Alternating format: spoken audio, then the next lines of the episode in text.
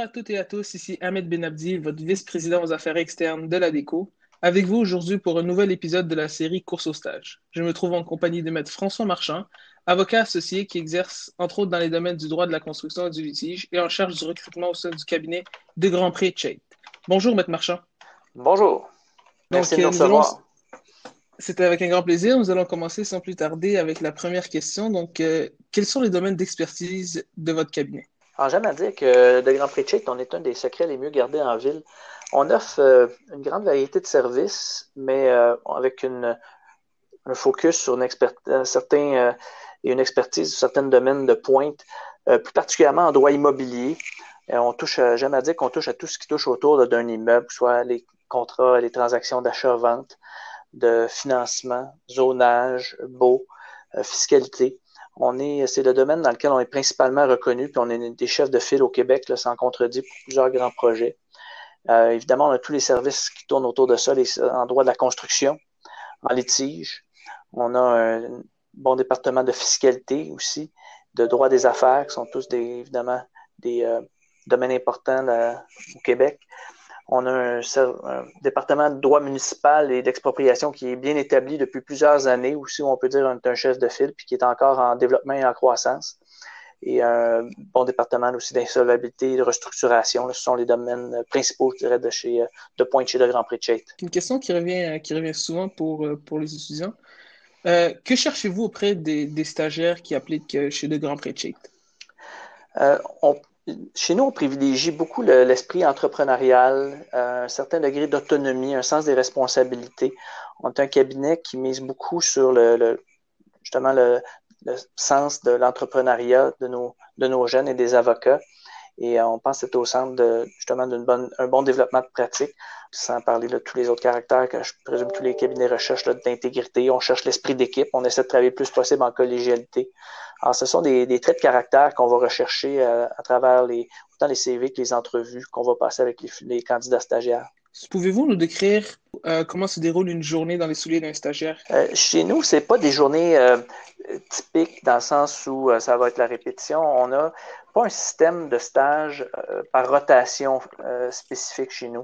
C'est un stage où les stagiaires vont être appelés à travailler ou être disponibles pour travailler avec tous les départements. À notre avis, ça permet d'évaluer l'esprit d'organisation des stagiaires, leur autonomie. Et puis, quand on parle d'autonomie, là, ça ne veut pas dire laisser à eux-mêmes, parce que c'est dans un cadre quand même, on privilégie un équilibre entre l'autonomie et l'encadrement. Je dirais qu'on a un encadrement souple avec tous les outils pour les assister. Alors donc, le stagiaire, dans la même journée, pourrait être appelé à aller à la cour le matin, ensuite faire une recherche dans un domaine de droit particulier pour participer à une transaction fiscale ou une transaction immobilière dans l'après-midi. Une rencontre avec un client, une rencontre de discussion stratégique avec les avocats, les clients. Alors, ça peut être assez varié d'une journée à l'autre. C'est ce qu'on privilégie pour la formation de nos stagiaires, notamment. Donc, on peut voir que les stagiaires bénéficient d'une grande autonomie, autant dans leur travail, mais sont super bien encadrés par toute l'équipe professionnelle du cabinet. Exact. C'est pas des journées organisées à la minute près, pas d'affectation officielle. Et donc, c'est pour ça qu'on mise beaucoup, on fait beaucoup confiance à nos stagiaires et les jeunes avocats. Et c'est pour ça qu'on aime à dire qu'il n'y a pas des journées typiques. Qu'est-ce qui vous distingue des autres cabinets de Montréal? C'est un peu ce que je viens de dire, justement. Au niveau, du moins pour les stagiaires, c'est la confiance qu'on place en eux. Puis sont appelés à être rapidement impliqués et avoir un niveau de responsabilité, je dirais, plus élevé que les autres cabinets pendant le stage, autant au niveau type de mandat que des responsabilités qu'on va leur donner. Ce ne sera pas juste de la mise à jour de livres, juste des recherches et d'écrire des mémos. Là. Ça va au-delà de ça. On a une implication assez active. Et on aime à dire qu'on est un cabinet qui est essentiellement humain, puis on se distingue par notre culture entrepreneuriale, où on essaie d'être des partenaires d'affaires de nos clients, basés sur les valeurs, la confiance, l'intégrité.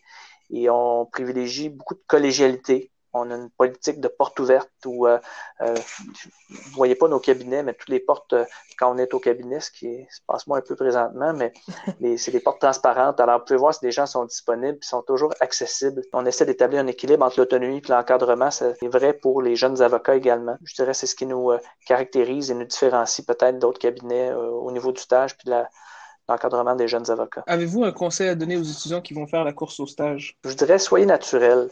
On cherche à connaître la personne qui est devant nous. Préparez-vous pas des réponses toutes faites. C'est sûr que vous pouvez anticiper un petit peu les questions en vous préparant.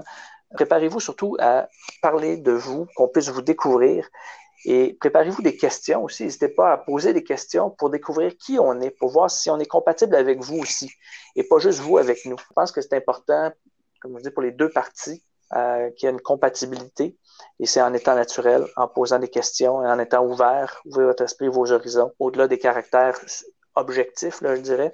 C'est le conseil que j'aurais donné. Nous arrivons déjà à la fin de cette entrevue. Ce fut fort agréable. Merci beaucoup, M. Marchand, d'avoir participé avec nous à cet épisode de FTX Radio.